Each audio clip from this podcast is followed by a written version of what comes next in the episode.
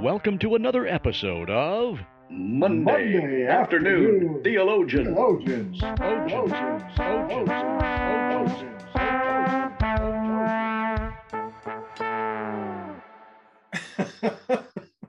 I would never know who it was. It's just an amazing transformation. I was hoping you'd say that, since we're probably going to be talking about spies and stuff today. I figured another disguise was in order. Reporting in progress. Hey, hello, Rick and our fellow theologians. Welcome to another episode in Season two. as we explore humor in the Bible.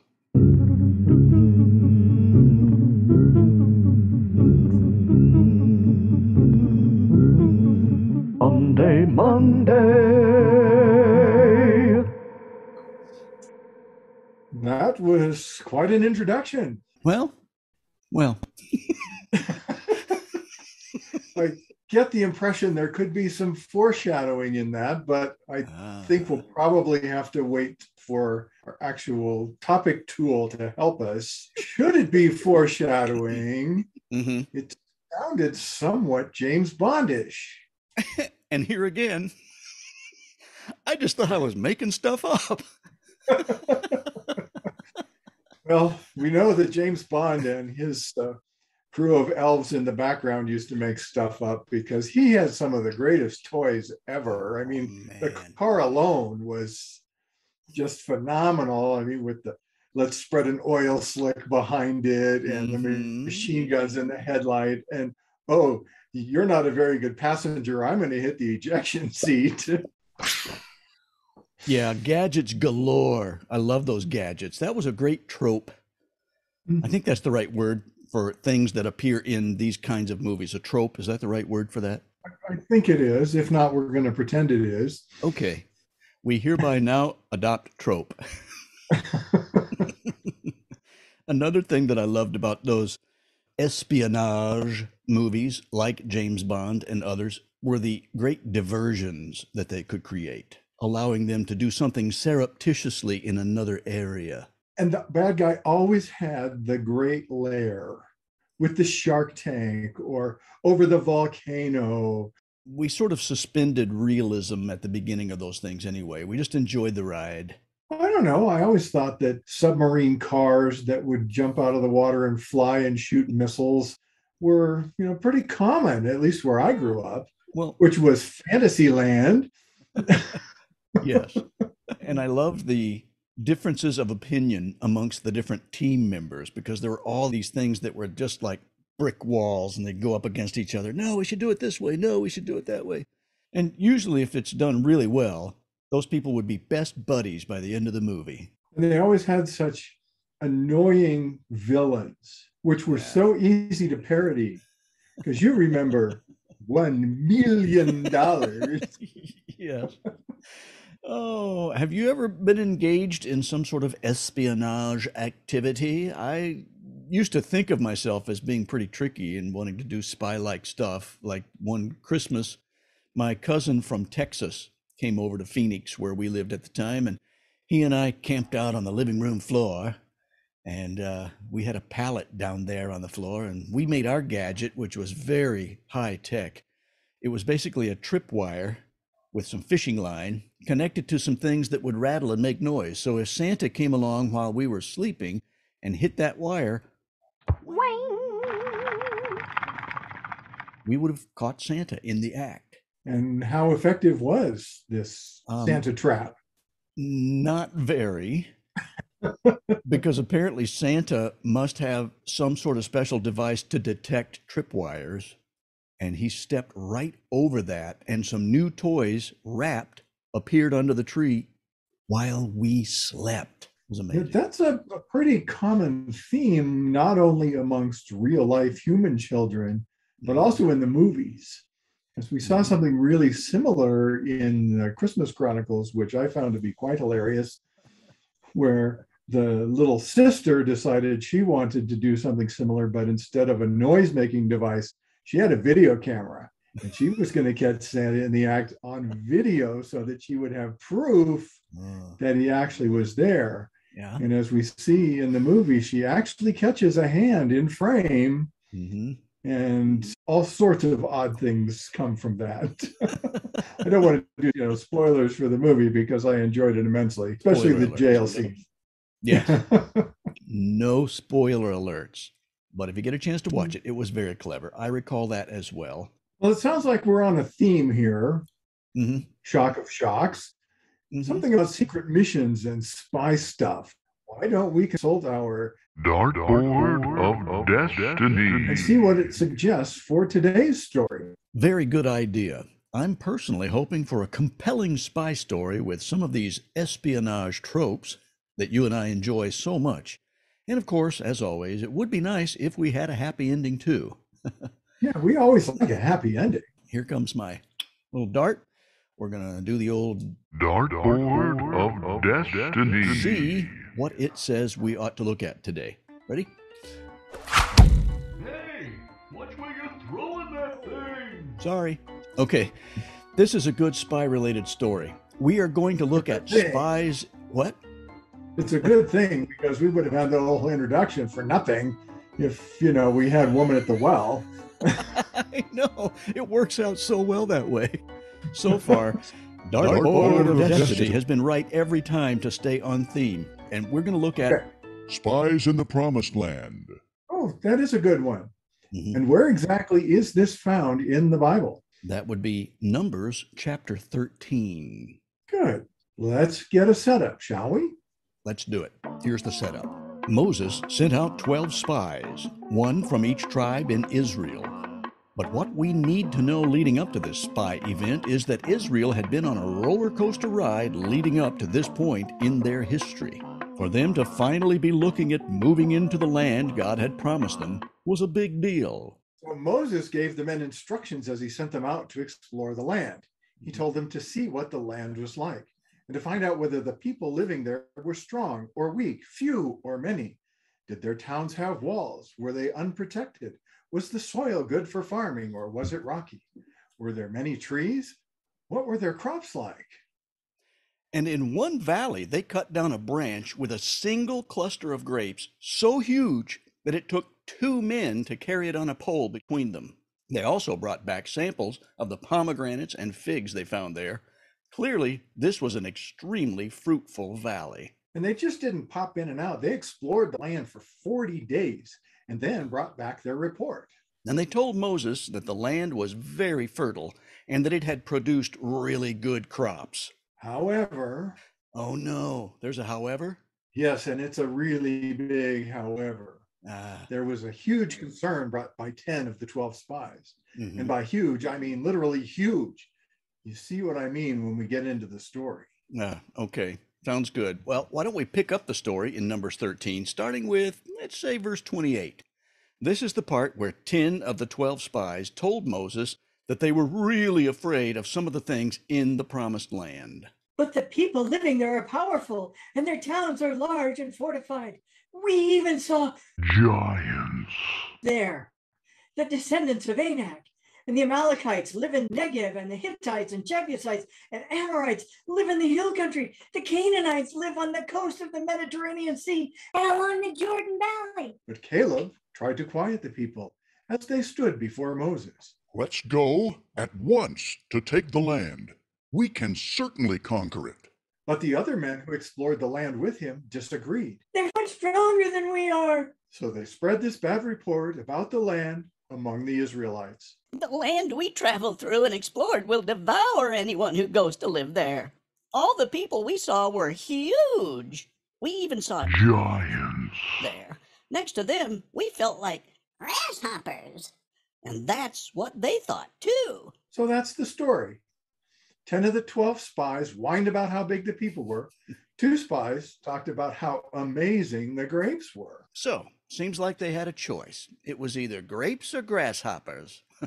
they could choose to go after the lush land and the terrific produce, or they could feel like grasshoppers and stay away because they feared the Giants. in the land. And I'm afraid to tell you, that they were too afraid to actually go into the land. Oh man, so it sounds like we might not get that happy ending we were hoping for. Nope, not this time. At least not right away. Hmm. Caleb and Joshua brought back a good report of the land, but because of the other 10 spies who brought back the bad report, the people didn't want to enter the promised land. Hmm. As a result, the Israelites stayed another 37 years. in the desert before entering the promised land. Oh man, 37 more years. Oy vey. Now, the happy ending had to come much, much later. You know, God is patient, and He did allow them to enter into the promised land. It was promised to them, Hmm. not right away, eventually. Seems like there are some lessons here for people like us. Yes, important lessons. For one thing, it's easy for us to choose the certainty of misery over the misery of uncertainty. It's easy for us to choose the certainty of misery over the misery of uncertainty. Ooh, that's deep and true. so let me ask what is it that keeps us from making changes and improving our future? Well, for one thing, as we just said, we're afraid of uncertainty. Mhm. We would rather stay in the known, even if we're miserable, than take a risk in the unknown and move forward. It's kind of like the price is right. The guy comes up on stage, he wins the pregame, and he gets the big prize, and right in front of him, a hundred pounds of dog food. Ooh! Bob Barker or Drew Carey or whoever's hosting now would say, Do you want to keep the dog food or go for what's behind door number three? Now, door number three might be hiding a car or a trip to Spain, but what does he say? I'll keep the dog food, even though I don't have a dog. Yeah, that's what being afraid of uncertainty is like. Yeah. And it happens all the time. It does. Can you remember a time personally when you took a risk and the changes that resulted took you forward into a future that God had in store for you? There was a time when I was a floral designer at a really, really, really nice resort hotel called the mm-hmm. Phoenician, but I wasn't particularly happy there. And I had the opportunity to open my own flower shop, which I did. I took that leap of faith, I stepped down into it. And from that, even though I wasn't really interested in doing things like weddings and so forth, it turned out that was where the bigger money was. So we closed the actual store, created an event decorating business, which had not only weddings, but receptions and banquets and bar mitzvahs and all of those kind of things.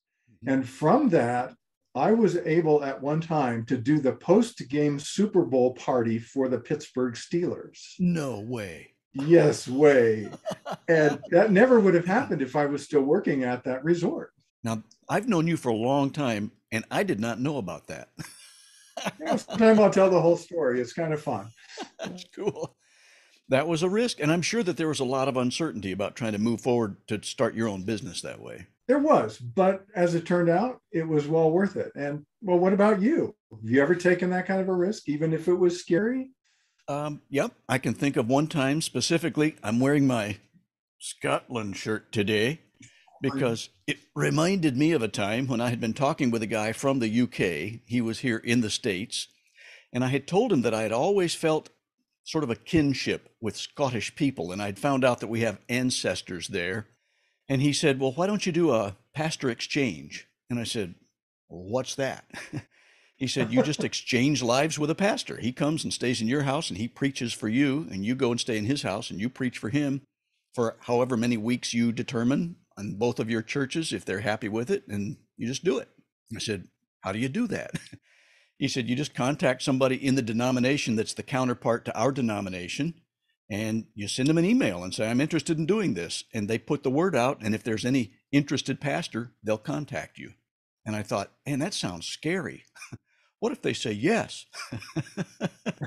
so I did. I sent the email, and it didn't look at first like anything was happening. It took about two weeks before I heard back from anybody. And then, boom, I got the email, and this guy from Scotland said, Yeah, I'm very interested. Can we talk about the details? That's what led to my first pastoral exchange. It was sort of a sabbatical, a working sabbatical.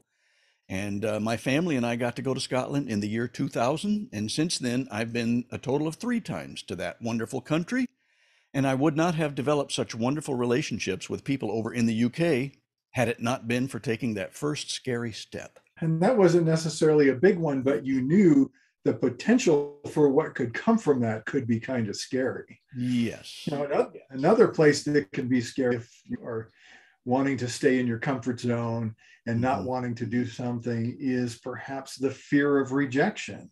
Oh. And I'm pretty sure you have a story that goes with that. Yep, indeed. Back when we were both living in Fort Worth, I decided to try to find a job that I could work around my school schedule. And my schedule was really crazy, so it was hard to find any kind of a basic nine to five job. So I got some flyers, printed them up, started walking around a fairly exclusive part of town, knocking on doors, handing the flyer through the door. Many of them would not open the door fully, they would just open it a crack, and I'd slip the flyer through there. And I was saying that I would be willing to clean houses for these people if they would allow me to come in in between my school schedule. Well, there's this one lady, she looked to be quite elderly and she was very shy. In fact, I think she was very scared of anybody knocking on her door, but she did allow me to slip in a flyer and she asked, How much per hour? That's the only thing she said to me. And I told her, she said, Thank you, and shut the door. And I thought, Okay, that's the last I'm going to see of that lady. Turns out she's the first person to call me back. and she said, When can you start? And Mrs. Palmer became one of my favorite clients. So that all happened because I took a risk. I was afraid of being rejected. And yet she became our favorite customer, and it was great. Yeah, fear of rejection it also translates directly one to one when people start to look at sharing their faith. hmm Uh, that's a big one. And so, you know, we need some encouragement to do that. A lot of times our first attempts are kind of awkward or the people don't react well and we try to, you know, then step back and go, "Oh, oh, I'm not an evangelist. I don't have that gift. I can't really do it." Mhm. But yet as believers we're told that we are to all be sharing the gospel. Well, in my context, that included a stepsister. Hmm. And we had sort of a dysfunctional, multi generational household at one point, And she was there, I was there, and we were, you know, all trying to peacefully coexist. She was very worldly Mhm. and wasn't always the easiest to talk to, especially about important subjects. Mhm. Yet I felt like I really need to do this. And so, one, I believe it was a Saturday afternoon, and I'll get to why in a minute and we talked for a really long time. And I had something I wanted to do, and we zoomed right past that opportunity. And at the end of it, she said, That makes sense. I need to do that. And so the uh, opportunity came up. I was able to share my faith, and she became a new believer. Wow. And the reason I remember it being a Saturday is because Doc Severinsen was playing the Arizona State Fair that evening. I think his first show was at five o'clock, and I wanted to go. And I didn't get to. Was it worth it? Absolutely. Oh, yeah. Um, I later got to see Doc Severinsen in a great concert. So it wasn't like I missed out for my life, but we gained so much from that. There was a new believer who had the opportunity to become a resident of heaven because I took the risk to start the conversation and talk about something that was important to me and I knew would be important to her. Man, that's so good. And there again, it's another new story that I was not aware of, and I think it's so cool. I got to thinking as you were sharing that about your stepsister, I got to thinking how good it is that Jesus decided to go ahead and trust God the Father instead of looking only at his impossible circumstances when he was being arrested. That for me is remarkable because I know he knew what was coming ahead of him, and it had to have been rough. Yeah, we think about the pictures, the, the visual pictures we get from the the narrative that we see in the Garden of Gethsemane, where he's he's sweating blood and he feels so alone because the disciples are all off napping and he's there praying to take the cup away from him so that he doesn't have to go through that. And yet he comes down to the line that says, Not my will, but your will be done. I mean, that's that's faith because even though he's one with the Father, he didn't know what that was going to necessarily feel like, but he knew it was going to be bad. Yeah. I mean, we hear stories all the time from people who said that when they first considered becoming a Christian and took that leap of faith to trust Jesus for their salvation and started leaning on him to guide them through their life, it was frightening. And I'm sure they saw some benefits because they were presented to them by people who were already Christians. But I, I have to know that they had to see some scary things too, including some that would say, I'm probably going to lose some friends over this. You know, if I make Yeah, this almost- decision, some people aren't going to like it. It- almost guarantee it. You know, I, as a, a fairly logical mind, I didn't go through a cost benefit analysis, but I know a lot of people will think about what will I have to give up Yeah, because they're comfortable in their lifestyle. Right. and they know that there are things that they're doing that are not pleasing to God. They know that their friends and acquaintances are not the kind of people that they will want to be or need to be hanging out with. And we know that there are people who aren't good for us. Right. But the key is they're not being asked to give up anything ahead of time. Right. Christ says, Come to me as we are. And why does he do that? Because he's going to take care of it later. Right. You know, he's going to do that transforming process if we will let him. You're not necessarily having to give anything up ahead of time, but afterwards, you're going to want to give it up as you look to him as Lord and Savior. Yeah. It's the have to that makes people scared of that stuff. But when they realize that it becomes a want to, because they're getting something so much more valuable, then it happens voluntarily. And it's that conversion of your attitude that makes you realize all that you're getting in Christ Jesus. And it becomes a wonderful thing, sure enough. Yeah, and I go back to our story today, and I just keep thinking all the time they were wandering in the wilderness, they knew that God had promised that they would be delivered into the promised land. Yeah. which they had to know was going to be much better than what they were experiencing. Yeah. And when it got right down to it, what did they do? They said, No, we don't want the promised land. And you go, Mhm. What are you thinking? It's the promised land. All those other things that you're afraid of, he's going to take care of that. Yeah, it's so true. Yeah, it's like that wonderful parable that Jesus was talking about that guy when he stumbled across something in that field and he knew it was such a treasure, but it wasn't his field yet. So he went out and sold everything he owned because he wanted to be able to buy that field so that he would own it and then he'd have that treasure. I think it just says to us Christ is so much more valuable than anything else, than everything else, that whatever we might choose to give up, having him is going to be worth it all because he's so much more valuable. And he brings with it so much that we haven't even been able to dream about that's far better. It's a function of faith. Yeah. No matter how much or how little you have, that's really all that it takes to step into that relationship. Yeah. You know, he's not saying know everything about the Bible, memorize the book of Leviticus. None of that. He just says, come to me Yeah. with however much belief you have Mhm. and let me take it from there. yeah. And it's very possible that some of the folks, some of our theologians may not have ever really done that. They may not have come to the place where they've said, Yeah, I really need to create that relationship. Mhm. You know, I haven't done it. I've heard about it. I know about it. I've read about it for, you know, 10, 20, 30 years, but I've never Mhm. really taken that step where I've turned my life over and given it to Christ. And Yeah. we might want to give them that opportunity. Let's do that. I'll just sort of say a sample prayer as I do so often. And it's the kind of thing that it's really what's in your heart that you're expressing by yourself. It doesn't have to be a memorized prayer or a scripted prayer. So I'm just going to sort of speak from my own heart in hopes that it will become an example to you. But you can just tell Jesus exactly what you feel in your own words. And it could be something kind of like this God, I do recognize that there's something so much greater out there, but it's a little scary for me to take that step.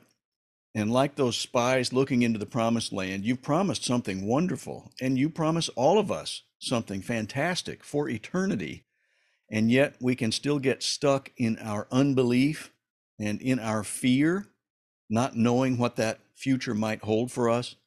But thanks to what Jesus did for me, I know what the future holds. I know that it means I'm going to have a resurrection, and He's preparing a place for me in heaven and with that new heaven and new earth that He's going to recreate, going to restore everything into its former glory.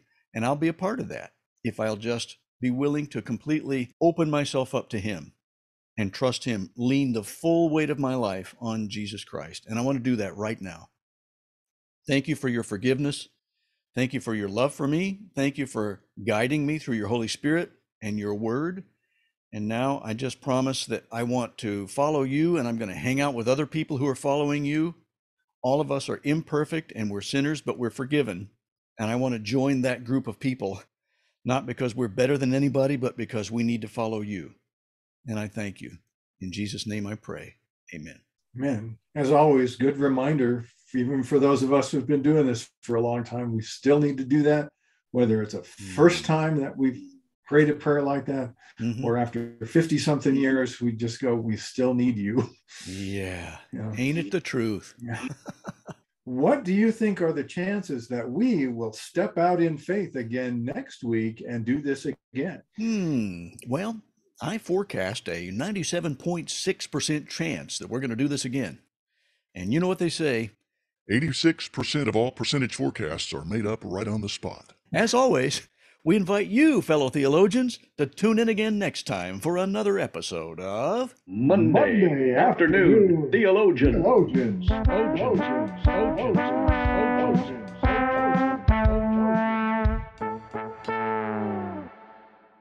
now the only problem is I probably won't be able to figure out how to get rid of this thing. and it will be on for every Zoom meeting from here on out, forever.